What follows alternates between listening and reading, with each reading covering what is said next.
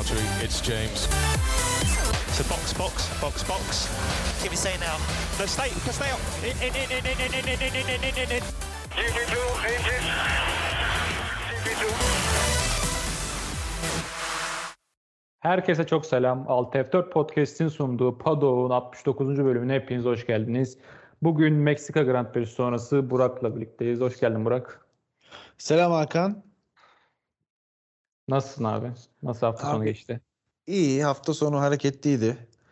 Ee, şey pazar günü İstanbul Maratonu'ndaydım. Boğaz Köprüsü'nü yürüyerek geçtik. Hatta oradan da şeyden bahsedeceğim. Dur dur iyi aklıma geldi bak. Bir ar- arkadaşlar yürü işte şey yürüyoruz. Ee, arkamda bir grup 4-5 tane erkek Formula 1 konuşuyor tamam mı?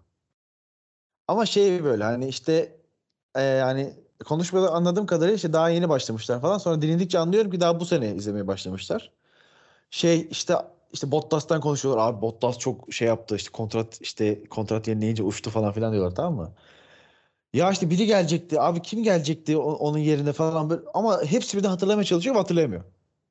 Döndüm. Sen de için için yiyor değil mi? Yani Evet, evet. Evet, demek evet. istiyorsun. Hayır döndüm dedim ama bayağı bekledim ya. Bir hani 2-3 dakika bekledim. Döndüm. Russell dedim. Aa eyvallah dediler. Eyvallah dedim. Geçtim böyle. Hani e, hani sanmıyorum bizi dinliyor olsunlar ama güzel bir anıydı benim için. Abi bak şu Formula 1 Türkiye'ye böyle bir e, orta ya da uzun vadeli bir kontrat imzalasa yemin ederim 5-6 yılda futbol takipçilerin böyle yarısı falan bırakır Formula 1 takip eder. Abi Yarısı sa- çok uçuk bir aldı ama yani e, büyük bir kısmı yani bir kısmı bence futbola bırakır direkt Formula 1'i takip eder. Abi sadece yarışla olacak iş değil tabii. Yani yarış mutlaka çok önemli ama hani eee, bu e, daha önce işte Türkiye'de işte 7 sene Türkiye'de bu yarış e, e, işte e, yapıldığı zaman TRT'deki Ok- Okay Karaca'nın bireysel girişimleri ve hatta sonrasında öğrendik yani o zamanki programların ve işlerin çoğunu kendisi fonlamış ve batmış falan bir süre o yüzden. Hani böyle girişimler olmadığı sürece eee, ne bileyim bunu insanlara yayacak etkinlikler olmadığı sürece, yapılmadığı sürece bir anlamı yok. Şimdi hani tek yıl tek yıl geliyor diye mesela bu yıl çok güzel etkinlikler oldu. Yarıştan önce çok güzel şeyler olmuştu. Ama hani bu şey rutine bindiğinde Türk insanının bir hastalığı vardır abi. Şey rutine binen önemsizleşir. Bu Evet. rutine bindiğinde önemsizleşecek muhtemelen ve beklediğimiz kadar iyi olmayacak. Eğer kontrat olsa da zaten olmuyor da.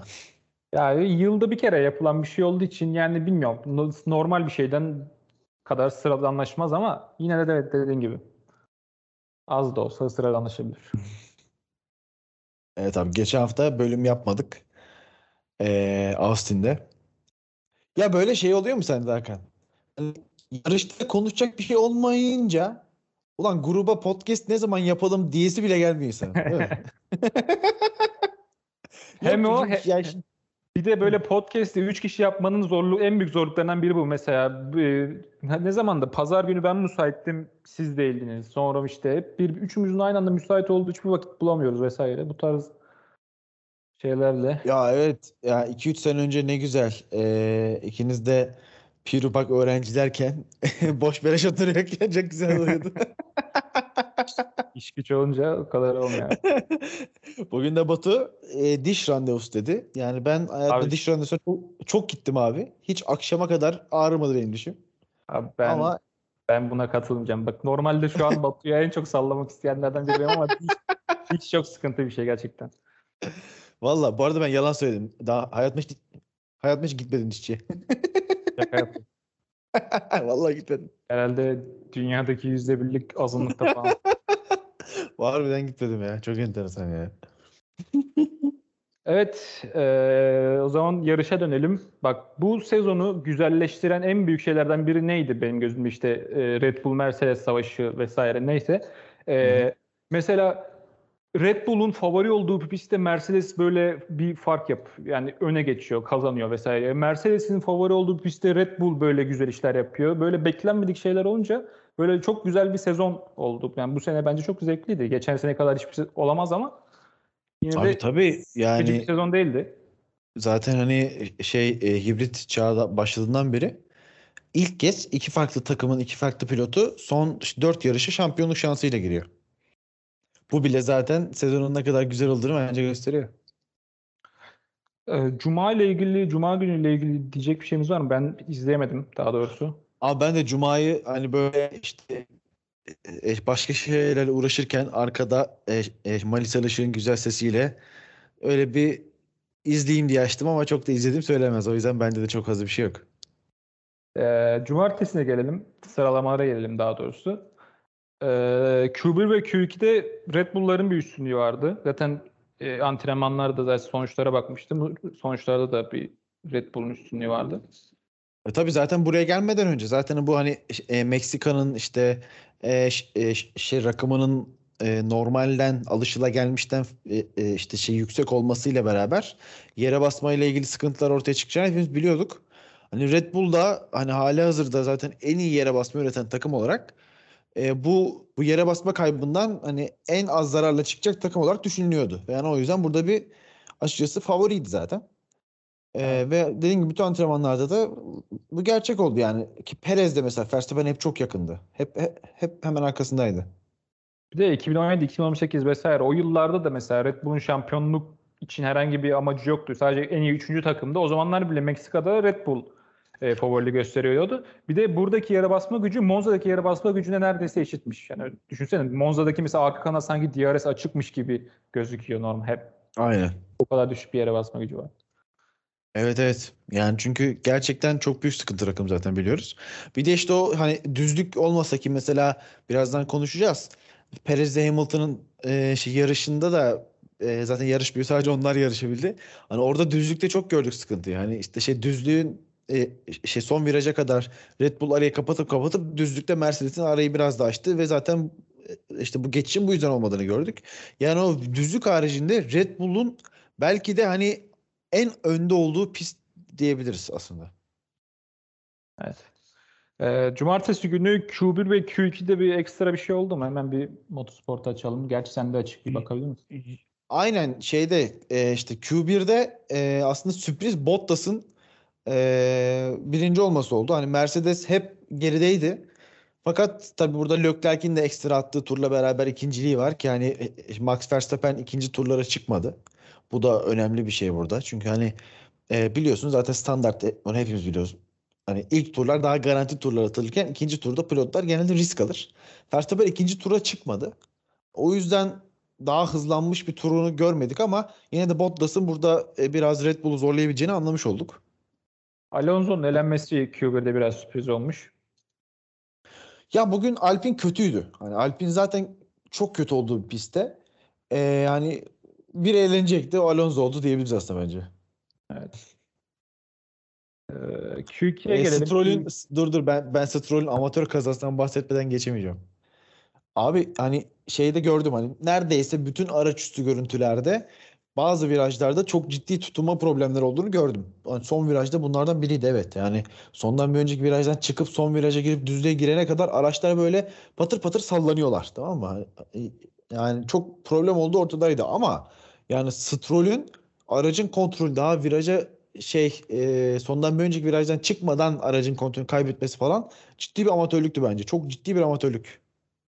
Bir de aklıma şey geldi. Ee, bir de toz diye bir problem vardı. Yani toz çok tozluydu. Pist ve hava. Aynen. Ee, toz bir de tozun şöyle bir etkisi var. Toz bildiğin buz etkisi yaratıyor. Ya zaten yere basma gücü çok düşük pilotlar böyle şeydi. Ee, yol tutuşu iyice azalmasına sebep oldu. O yüzden o tarz kazalarda meydana geldi. Evet. Ee, Q2'de Hamilton'la Verstappen neredeyse aynı turlar atmışlar. Binde 9 bir fark var. Sunoda üçüncü. Sunoda çok iyi bir tur atmış. Evet abi bu Q2'de aslında e, şey e, orta hamurlu attıkları için turları biliyorsun Mercedes genelde hamur sertleştikçe e, Red Bull'a göre daha hızlanıyor. Yani bunu böyle ifade edebiliriz biraz veya işte şey e, tam her neyse işte bunu farklı şekilde ifade edebiliriz. Yani o yüzden hani orta hamurda Mercedes'in Red Bull'a biraz daha yakın olması çok anormal değil. İşte Tsunoda'nın zaten şey yumuşak lastik çıktığı için orada olması da doğal oldu biraz. Evet. Konuşacak şeyler biraz Q3'te açıkçası. Q3'te bir e, hatta sıralamadan sonra Sunoda'ya Verstappen, Perez ve e, Helmut Marko bildiğin bütün Red Bull e, camiası yüklendi. Neden yüklendi? E, şimdi Sunoda turunu bitirmiş pite doğru dönüyordu. E, yanlışsam beni düzeltirsin. Tsunoda tur atmıyordu. Tur atmıyor muydu? O da Tsunoda zaten e, şey yumuşak lastikle başladığı için ve sanırım motor cezası vardı Tsunoda'nın değil mi? Evet, işte Tsunoda'nın motor cezası da vardı zaten. E, o yüzden Q3'e sadece Gasly'ye yardımcı olmak için çıktı. O uzun düzlükte Gasly'ye e, hava koridoru sağlayıp sonra önünden çekilip pite gelmekti onun tek görevi ki aynı şeyi McLaren şey e, Norris'e de yaptı. Norris de sondan başlayacaktı. Ricardo hava koridoru oluşturması için düzlükte önde tutup sonra kenara çekip devam ettirdiler. AlphaTauri da aynısını yaptı. Tamam. Teşekkürler düzeltme için. Ve e, Perez önünde, Verstappen arkada hızlı turlarındayken e, son sektörde yanlış hatırlamıyorsam Tsunoda bunların önünü açmak için bildiğin pist dışına çıkıyor. E, ve Perez ve Verstappen'in bu bunun hareketten dolayı yavaşlıyorlar. Yani bir süre kaybediyorlar yavaşlıyorlar dediğim. Ve polü kaçırıyorlar. Yani daha doğrusu ilk çizgiyi muhtemelen ilk çizgiyi almaları bekleniyordu. Tabii tabii ben yani Verstappen'in o e, son turuyla Hamilton'ı geçip en azından ikinci olabileceğini yani olabileceğini düşünüyordum şahsen. E, ama orada şey oldu işte sanırım hani ilk Perez'in açıklaması şeydi. E, Tsunoda dışarı çıkınca dikkati dağıldı gibi bir açıklaması vardı. İşte dikkatim dağıldı gibi bir açıklaması vardı. İzledim abi. Hani gerçekten tam şeyde e, o stadyum bölümünün işte girişinde e, Perez hızlı bir şekilde gelirken ve bir anda o virajı dön e, e, e, o virajı dönmek için sağa baktığı anda e, Tsunoda'nın tamamen pistin dışına çıktığını görüyor. Yani şimdi normal şartlarda yol vermek için sağ içte beklenir ya da işte viraj dönülür sağ içte beklenir falan ama Tsunoda çok çok garanti bir yol seçti. Yani yarış çizgisi dışında bir yerde beklenir ama. Tabii tabii. Tabii yarış ama yine pistte beklenir abi. Tsunoda pistin dışında bekledi. Beklemeyi tercih etti ya da beklemek zorunda kaldı. Bilmiyoruz. Ayarlayamadı ve dedi ki ulan dedi şey yapacağıma önlerini keseceğime şuradan siktirip gideyim falan diye düşünmüş olabilir tabii ki hak- haklı olarak. Ama gerçekten o Perez'in dediği dikkatli alması doğru çünkü direkt Perez'in onboard görüntüsünü izledim. Tsunoda e, orada şey e, pistin dışında taştığı andan itibaren Perez aracın kontrolünü kaybediyor. Yani bir anlık orada bir işte işte artık oraya gözü mü kayıyor? Artık işte ne bileyim e, hani üzerine gitmekten falan korkuyor? Yoksa şey Tsunoda kaza yaptı da hani o yüzden mi yavaş diyor bilmiyorum. Anlık dikkat dağınıklığı var. Perez aracın kontrolünü kaybediyor. Arkasından gelen Verstappen de Perez'in aracın kontrolünü kaybettiğini görüp sarı bayrak çıkacağını düşünmüş. Bu da yine şey e, Red Bull'un açıklaması. Sarı bayrak çıkacağını düşündüğü için e, gaz kesiyor. Fakat sarı bayrak çıkmıyor. Yani ikisi de zaten turu bitirmiyor. Turu bitirmeden dönüyorlar zaten ikisi. Evet. Burada problem oradan kaynaklanmış. Yani yoksa ben hani Perez'in dikkat dağınıklığına okeyim ama Verstappen'in hani orada gazı kesmemesi gerekiyordu. En kötü ihtimalle zaten ya sarı bayrak görünce kesersin. Sarı bayrak çıkacaktı diye gaz kestimine biraz yine e, bence bir hata yaptılar ve bu işte kolaya kaçmak için bir açıklama gibi geliyor bana. Ya burada suçlu şimdi suçluyu nerede arayacağız? Şimdi çaylaklığında arayabiliriz. Ee, Abi telsiz suçlu- konuşmalarını bilmiyoruz. Yani Perez. pit, pit duvarında arayabiliriz.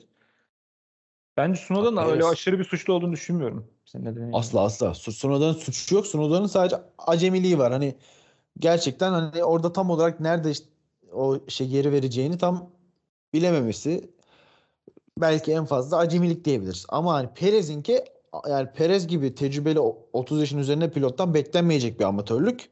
Üstüne de Verstappen'den ki bence dedim bu dediğim şey doğru değil. Yani bence bir kılıf uydurmuşlar yaptıkları aptallığa. Verstappen'in yaptığı bu hani aman aa sarı bayrak işte çıkacaktı yalanı. Bence burada suçlu olan e, Red pilotları. Evet. Ee, Cumartesi ile ilgili konuşmamız gereken bir şey de Perez'in açıklaması var e, sıralamadan sonra. E, Verstappen'in e, sorunlu bir arka kanadını Perez'in e, Q3'teki Q3'teki turundan önce Perez'i takmışlar. Perez'in aracına takmışlar. Yani Evet şey e, sıralamanın başında Verstappen'in arka kanadıyla ilgili problemler vardı e, e, yanlış hatırlamıyorsam. Evet. Arka kanadın çıkarılışını falan gördüm. Ama tabii bu sonradan ortaya çıktı. Yani Red Bull bunu açıkçası bunu seviyor. Hani bu biliyorsunuz zamanında işte, işte Mark Webber ile Vettel arasında bu tarz şeyler olmuştu ama o kadar o zamanki kadar büyük bir olay değil bu çünkü o zaman ikisi de şampiyonluğa yarışırken böyle bir şey yapılmıştı. Yani burada e, herkes biliyor ki Max Verstappen şampiyonluğa gidiyor ve şu an gerçekten gidiyor. Hani Perez de o Perez'in ona tek yapabileceği şey yardımcı olmak. Hani burada ya bu durumda şartlar işte Verstappen lider giderken Perez de şu an kaçıncı olduğunu bilmiyorum da Perez bayağı geride biliyoruz ki. Norris'i geçti mi Perez? Allah'ım beceriksiz ya. Her neyse yani Perez de işte oldukça geride. en iyi dördüncü pilot. Hah, Allah'a şükür geçmiş Norris. Tamam. Tamam. Sonunda. İşte yani Perez de oradayken e, herkes bunu biliyor ki tabii ki şampiyon ol- olma, ol- olacak Verstappen'e yardım ediyor ve bu bence o zamanki kadar büyük bir olay değil. Ya bu şey bence yani bu hafta sonu olması Perez için bir talihsizlik. Şimdi e, kendi ülkesindeki bir yarışta böyle bir şey olması biraz Yok ben hani kalmış. ben bu olaya rağmen Perez'in çok geri kaldığını gö- görmedim yani. Hani evet, sıralamada da Verstappen'le neredeyse aynı turlar attı. Yarışta da hani arada bir işte Lewis Hamilton olmasaydı, Perez ikinci olsaydı belki Verstappen o da yine hemen arkasına yer alacaktı. Hani ben orada bir Perez'in bir hız eksikliğini görmedim. O ya Red Bull burada bir deneme yaptı aslında. Çünkü Verstappen'in aracı sıkıntılıydı. Hani burada Verstappen'in arızalı arka kanı demek de yanlış bak. Çünkü Verstappen şundan şikayet etti. Antrenmanlarda da özellikle. Şey araç çok titriyor dedi. Tamam, araç çok titriyor dediler ve bir çözüm aradılar bu adama. Dediler ki abi tamam sana yeni arka kanat takıyoruz. Bakalım bir şey değişecek mi? Bunlar aslında arka kanatları değiştirdiler. Ve bir şey değişmediğini görünce Verstappen de sustu. Aslında olay bu. Ama dediğim gibi hani arızalı arka kanat değil. Ama zaten Verstappen için şu an ya Perez aracını bile verebilecek bir konumda bence. O yüzden hiç problem yok. Bir de yedek arka kanat getirmemek nasıl bir kafa ben onu anlamadım. Yani yedek arka Ya kanat sanırım- getir- Sanırım güncellenmiş arka kanat getirmemişler. Eski arka kanat varmış da güncellenmişi getirmemişler Meksika'ya özel. Galiba o yüzden. olabilir evet. Zaman biraz pazar gününe geçelim. Sanırım cumartesi var mı ekleyeceğimiz bir şey? Abi cumartesi benim çok üzgünlüğüm var yani ben çok re- çok rahat Verstappen bugün süpürecek falan diye açtım cumartesi gecesi de e, e, e-sportumu çok büyük üzüntüyle kapattım. Ben de pazar sabahı uyandığımda çok büyük bir üzüntüyle uyandım.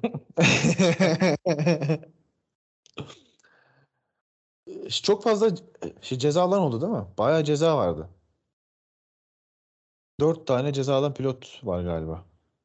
Şey Grid'de. parça değişikliğinden dolayı. Aynen aynen. Aynen. Parça değişikliğinden dolayı. Evet. Pazar günü. Pa- Meksika Grand Prix'leri genellikle nasıldır? İlk tur çok heyecanlıdır her zaman. İlk, ilk virajı dönülken hele ben olaysız bir Meksika Grand Prix'si hatırlamıyorum. Aynen. Zaten en son 2019'da burada yarış olmuştu. O zaman da Ferrari'ler bir ilk 1-2 dönmüştü falan filan. Verstappen'le bir, bir, bir Mercedes yine birbirine girmişti yanlış hatırlamıyorsam. Evet abi. olaylar olaylar. Bir de şöyle bir yanı var şimdi. Hani özel, tabii ki her düzlüğün sonunda e, frenleme çok önemlidir. Fakat hani çok uzun bir düzlüğü var. Bunu hepimiz biliyoruz. Ve bu uzun düzlüğün sonunda frenleme ekstra önemliyken bir de e, işte yine pistin bulunduğu konumun probleminden dolayı araçlar da çok ısınırken frenler de çok ısınıyor aynı şekilde. Mesela Evet. Sainz'in yine sıralama turundaydı galiba. Bir hararet problemi yaşadığını gördük. Frenler de çok ısınıyor ve frenlerin e, ideal hızda tutmak ekstra zorlaşıyor.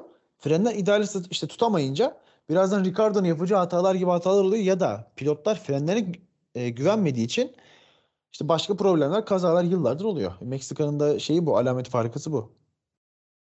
Ve Pol'ün e, çok değerli olmadığı birkaç pistten biri galiba. Rusya mesela. Rusya'da da böyle. Aynen. Pol o kadar önemli değildir. Kesinlikle. Hatta ikincilik de sıkıntı. Çok kirli olduğu için yani de- sen dediğin gibi şeyi gördük. Hani e, e, yarış dis- şey, yarış çizgisi dışından e, işte düzlükte gidilirken he- hepimiz görmüşüzdür. Ya inanılmaz bir toz kalkıyor dışarı. Bu şeyi hatırlar mısın? Geçen sene miydi? Ondan önceki sene miydi? Bahreyn'de abi kum kalkıyordu pistten. Evet. Hani böyle sürünce kum sağa sola her yer böyle şey e, kum dağıtıyordu araçlar. Neredeyse onun gibiydi. Çok kirliydi. Evet, e, startta ne oldu? Bottas fena kalkmadı. Hamilton Bottas'tan biraz daha iyi kalktı ve Verstappen de güzel kalktı. E, Verstappen e, direkt Bottas'ın hava koridoruna girdi. E, bu sıra zaten Bottas'tan biraz daha iyi kalkan Hamilton e, Bottas'ın yanına kadar geldi ve e, ilk virajın frenleme noktasında üçü yan yanaydı. Burada araya ne e, fark var derseniz e, Red Bull'un e, alameti farikası fren sistemi. Verstappen o geç freni sayesinde e, ve cesareti sayesinde zaten bölümden kayda girmeden önce seninle konuşmuştuk. Aynen. E, direkt o geç frenle Hamilton ve Bottas'ı geçiyor ve liderliğe oturuyor. Abi Bottas kalkışta e, biraz patinajda kaldı. Ama Hamilton iyi kalktı. Yani Hamilton e, e, e, e, normal sıradan iyi bir kalkışını yaptı.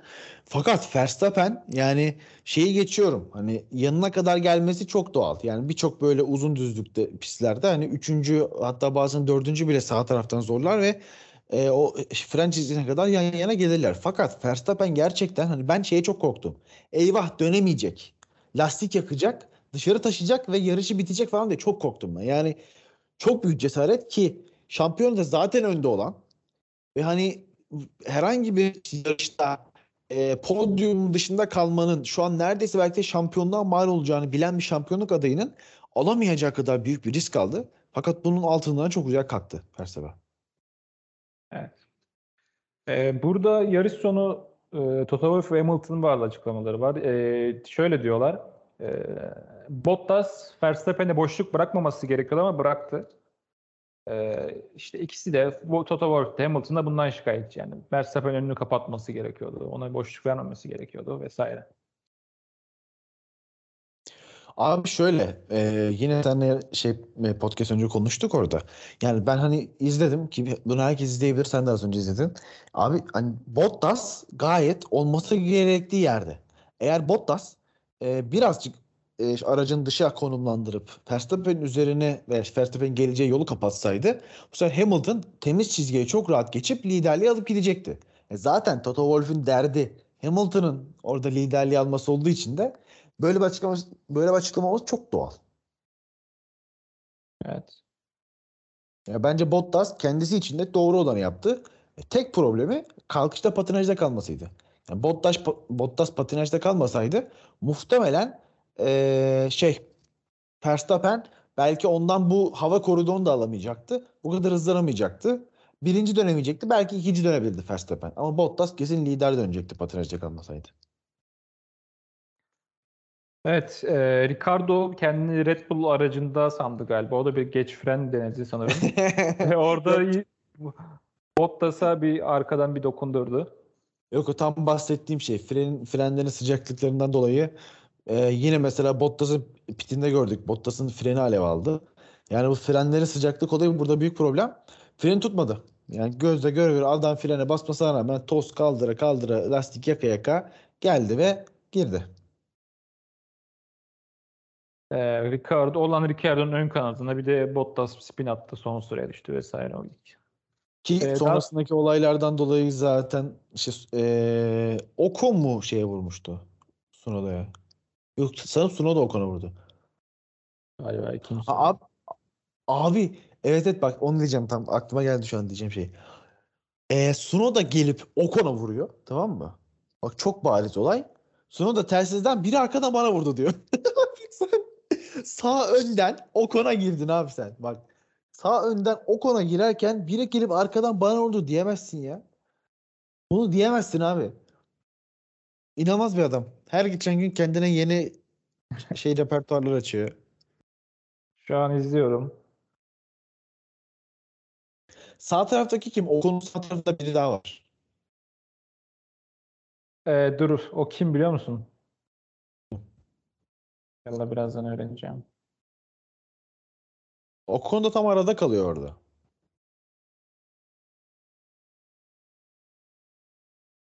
Şey, Schumacher.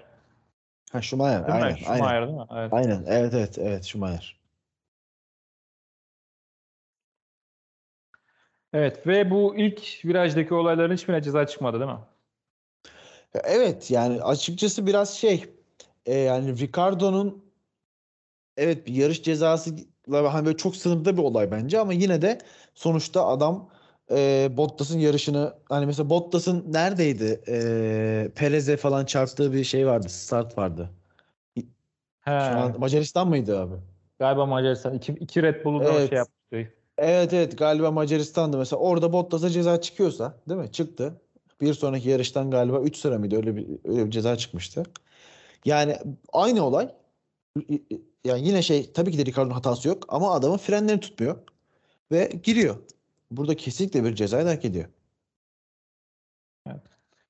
Ricardo evet kesinlikle ben de sana katılıyorum. Ve e, geçelim ilk turu. Hı hı. E, Verstappen arayı bayağı açmaya başladı. Yani yarış temposu olarak Hamilton'ın önünde olduğu çok barizdi. Zaten her tur or, oto ortalama 0.3 saniye fark açıyordu pitlere girene kadar. En son 8 küsür saniye olmuştu. Abi tabii Verstappen çok net üstündü. Zaten hani hem antrenmanlarda da yarış temposunda çok hızlı olduğunu gösterdi. Ki tek turda da hızlıydı. Hani her ne kadar işte az önce sıralamada saydığımız nedenler dolayısıyla olmamış olsa da orada da çok hızlıydı. Yani açıkçası e, Verstappen zaten oraya döndükten sonra ben dedim. Tamam dedim. Verstappen kazandı. Bakalım Perez ne yapacak dedim. Çok netti bence. Perez'e gelelim. Perez de zaten Hamilton'ın Hamilton'la temposu neredeyse aynıydı. Çok bir farkları yoktu. 2 saniye, 1.8 saniye, 2.5 saniye o bantta tuttu. Ee, ama daha sonra Red Bull'dan bir B planı duyduk yanlış hatırlamıyorum değil mi? Evet önce B'ye döndük sonra A'ya tekrar döndüklerini açıkladılar. ben de anlamadım. Ee, Önce plan, plan B dendi. Hamilton'ın erken pitlere girmesinin sebebi bence Perez'in temposunun o kadar yüksek olması ve e, Hamilton'a bir undercut deneyebilecek mesafede o kalmasıydı. Evet evet zaten hani şey e, yaklaşık 1.2 sanırım 1.2 saniye indiğinde girdi. 1.2 saniye inmişti fark. Ama Hamilton Hamilton'ın kafası hala Verstappen'deydi. Bak 10 saniye yakın fark var değil mi Hamilton pit'e girdiğinde yanlış hatırlamıyorsam. Yani hala kafası Verstappen'deydi. Verstappen çok net üstünken hani işte Verstappen hangi, işte e, arada 12 saniye fark vardı. Verstappen hangi virajlarda hata yapıyor diye sordu. Halbuki e, yani anlıyorum tabii ki Verstappen'in geçmesi gerekiyor ama kafasının Verstappen'de değil de Perez'de geçilmemek olması gerekiyor. Çünkü Perez Hamilton'ın hızlıydı. Perez tüm yarış boyunca Hamilton'ın hızlıydı. Zaten Belki hani Hamilton'ın orada pite girmesi, ilk pite Hamilton'a girmesi zaten Mercedes'in ikinciliği kabul etmiş olmasıdır yani. Direkt ben buradan bunu çıkartıyorum. Tabii tabii yani e, Mercedes genel yönetimi abi biz ikinciliği koruyalım hareketiydi bu. Ama Hamilton bunu anlamadı. Hamilton sandı ki e, e, Verstappen'e karşı bir taktik bu. Leclerc'ten de kurtulduklarını sandılar. Orada bir boşluk bulduklarını sandılar ama e, aslında Leclerc'ten de önde çıktı ama işte Leclerc muhtemelen orada 330'da falan geliyordu. E, orada da çıkışında Leclerc'e geçildi. Bir tur boyunca Leclerc'in arkasına zaman kaybetti. E, Hamilton pit'e girdikten bir tur sonra pite, e, Perez pit'e girse sence Perez e, Hamilton'ın önünde çıkar mıydı? Ki istatistiklerde yayında yarış esnasında gösteriyordu. Perez önde çıkıyordu. Evet evet aynen. Sanırım 0.3 saniye kadar önde olduğunu gösteriyordu. Ki yani 0.3 saniye önde olması hani yan yana çıkacaktır anlamına geliyor. Ki O uzun düzlükte bence Hamilton her türlü geçerdi Perez yani. Orada pite girmesi. Onu bilmiyorum. Bir de bence hani yan yana çıktıklarını düşün abi. Hamilton eee, orada risk almayabilir. Çünkü şampiyonluğa yarışıyor ve herhangi bir temasta işi bitebilir. Yani Perez'e yolu verip sonra Perez'i e, e, geçmek için e, çaba sarf ederdi muhtemelen. Yani o an pite girseler gerçekten önde çıkmasalar bile yan yana çıksalar bile mesela kesinlikle bence Hamilton o kadar zorlamayacaktı. Orada biraz akıllı davranırdı ve yolu verirdi diye düşünüyorum. Ve Perez pist üzerinde ikinciliği alırdı. Zaten Hamilton'ın Hamilton'ın kafada şu var tabii. "E, Ben Perez'i yerim. Değil mi? Öyle düşünüyor. Ben Perez'i yerim diyor. Verstappen'e bakıyor hala. Ama Perez gerçekten lastikleri de e, e, hızlı geçilmeden ıstabilse eğer asla Hamilton'ı geçemeyecekti bence. Çünkü yarışın başına sonu hızlıydı. Yani bence kesinlikle dediğin şey doğru.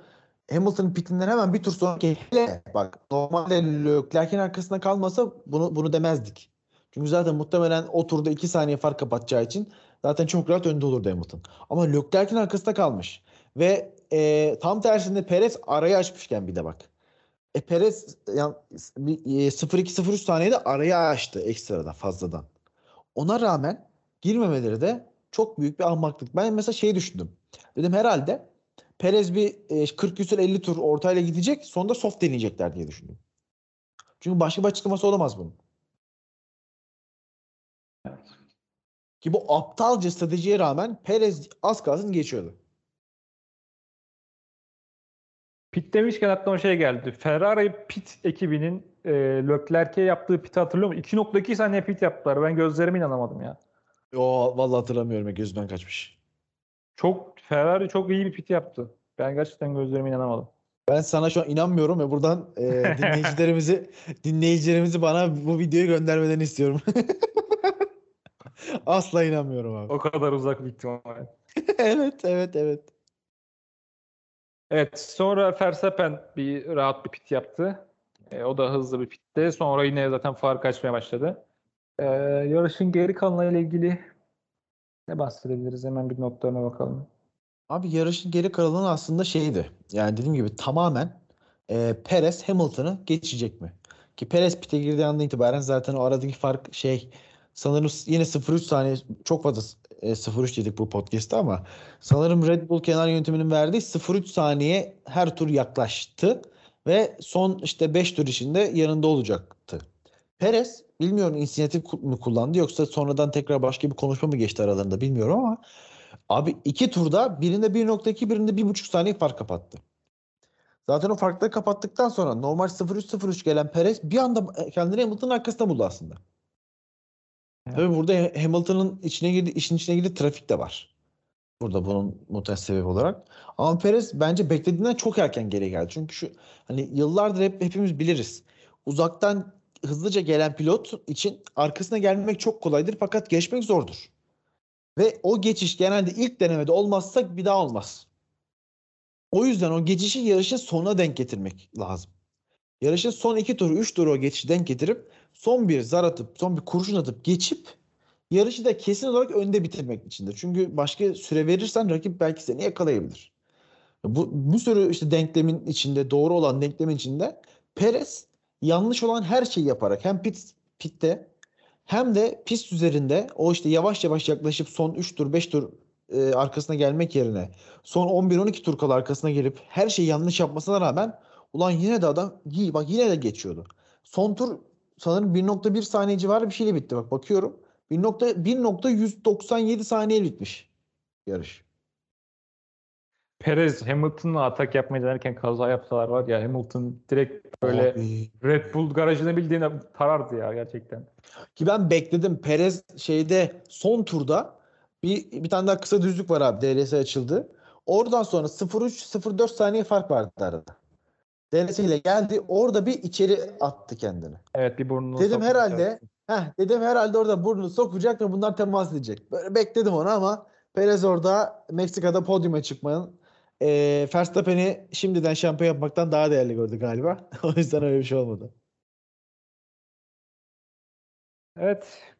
Bu podyum hakkında ne düşünüyorsun? Bak 2019'da da böyleydi. İlk, ilk defa 2019'da oldu. Arabayla podyuma çıkmak.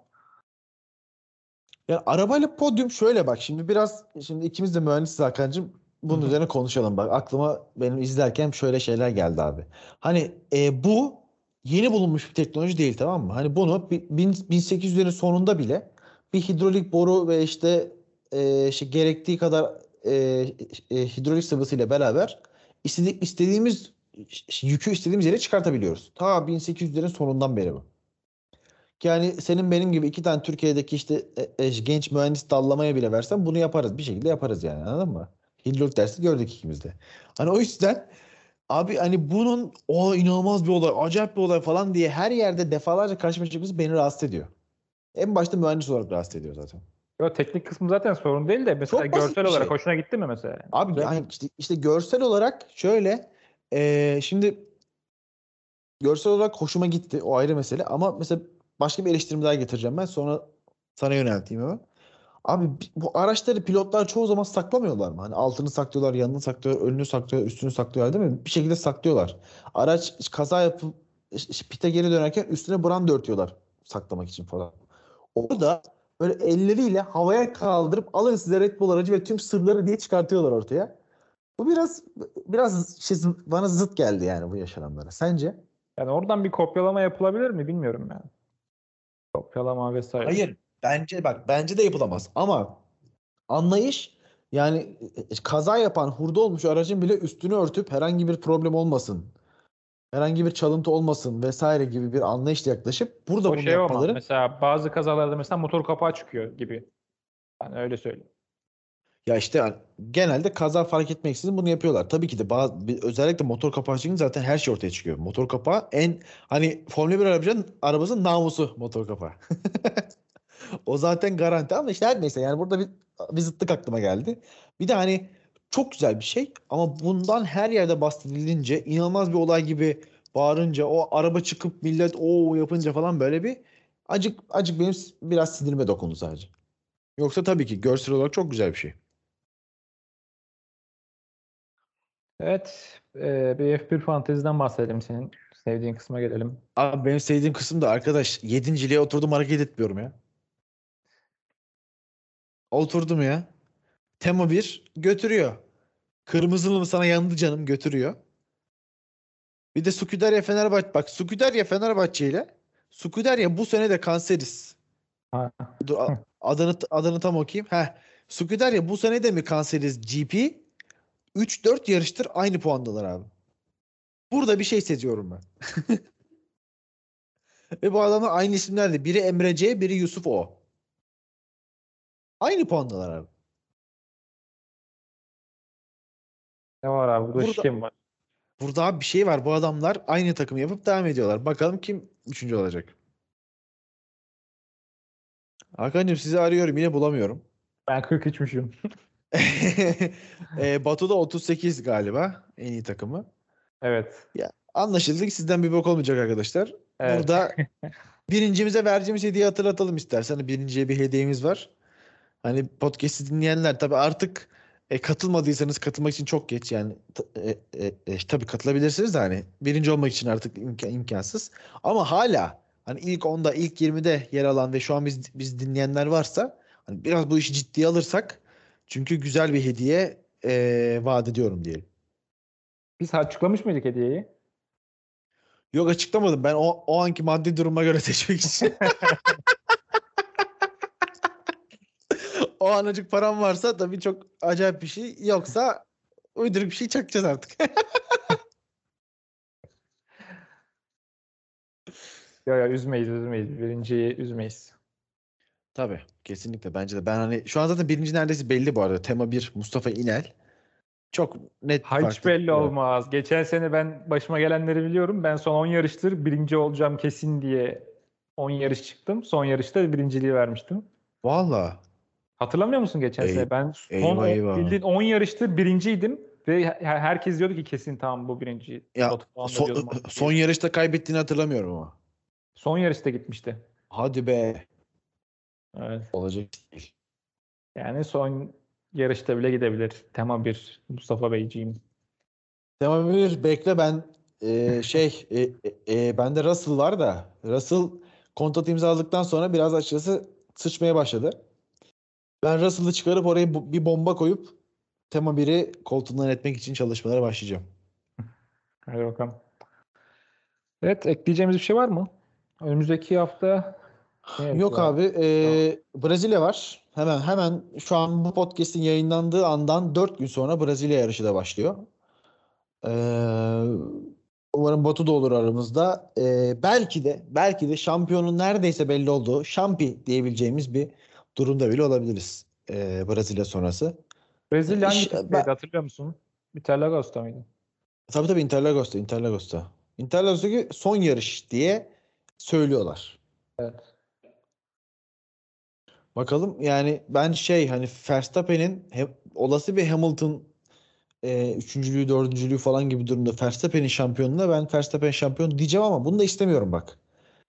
Her ne kadar Hamilton'ın şampiyon olmasını muhtemelen birçoğumuz istiyoruz ama son yarışa kalsın istiyorum açıkçası? Hamilton'ın şampiyon olmasını mı istiyoruz? Olmamasın dedim. olmamasın, Lütfen lütfen. Yanlış söylediysem de burada özür dilerim dinleyicilerden.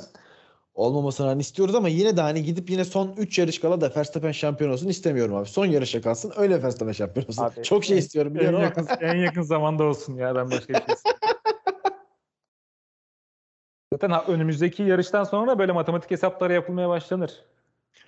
Tabii şu an fark kaç abi onu da konuşalım. Bak hiç biz puan durumunu konuşmuyoruz podcastlerimizde. 19 muydu? Bir Bakalım. Sanırım 19 ama. Evet 19 puan fark var abi. Evet. 19 puan fark gerçekten Verstappen bir yarışta kazandığı an Bitti. Ee, Yani evet neredeyse işte 7 puan olduğunu düşünürsek hızlı tur puanını hesaba 26 katmadan. puan. Bir yarış bir yarışlık şey çıkıyor. Puan farkı çıkıyor. Evet bu da hani Verstappen herhangi bir yarış dışı yaşamadığı sürece şampiyon olacağı anlamına geliyor.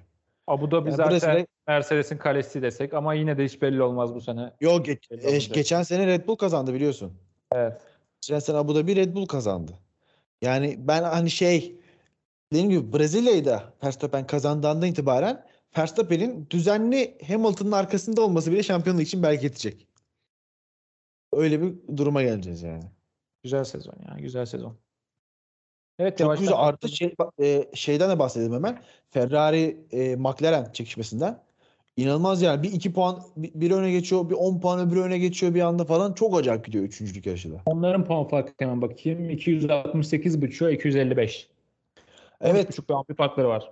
McLaren 2 puan farklı öndeydi. McLaren'ler tabii puan alamadı değil mi? Yani 1 puan almış McLaren. Norris'a. McLaren 1 puan, Ferrari 18 puan alınca da bir anda işler tersine dönüyor. Evet. Evet abi Brezilya sonrası o zaman görüşelim diyelim kaçalım hadi. Ee, dinlediğiniz için çok teşekkür ederiz. Brezilya sonrası Burak'ın da dediği gibi görüşmek dileğiyle. Eyvallah görüşürüz.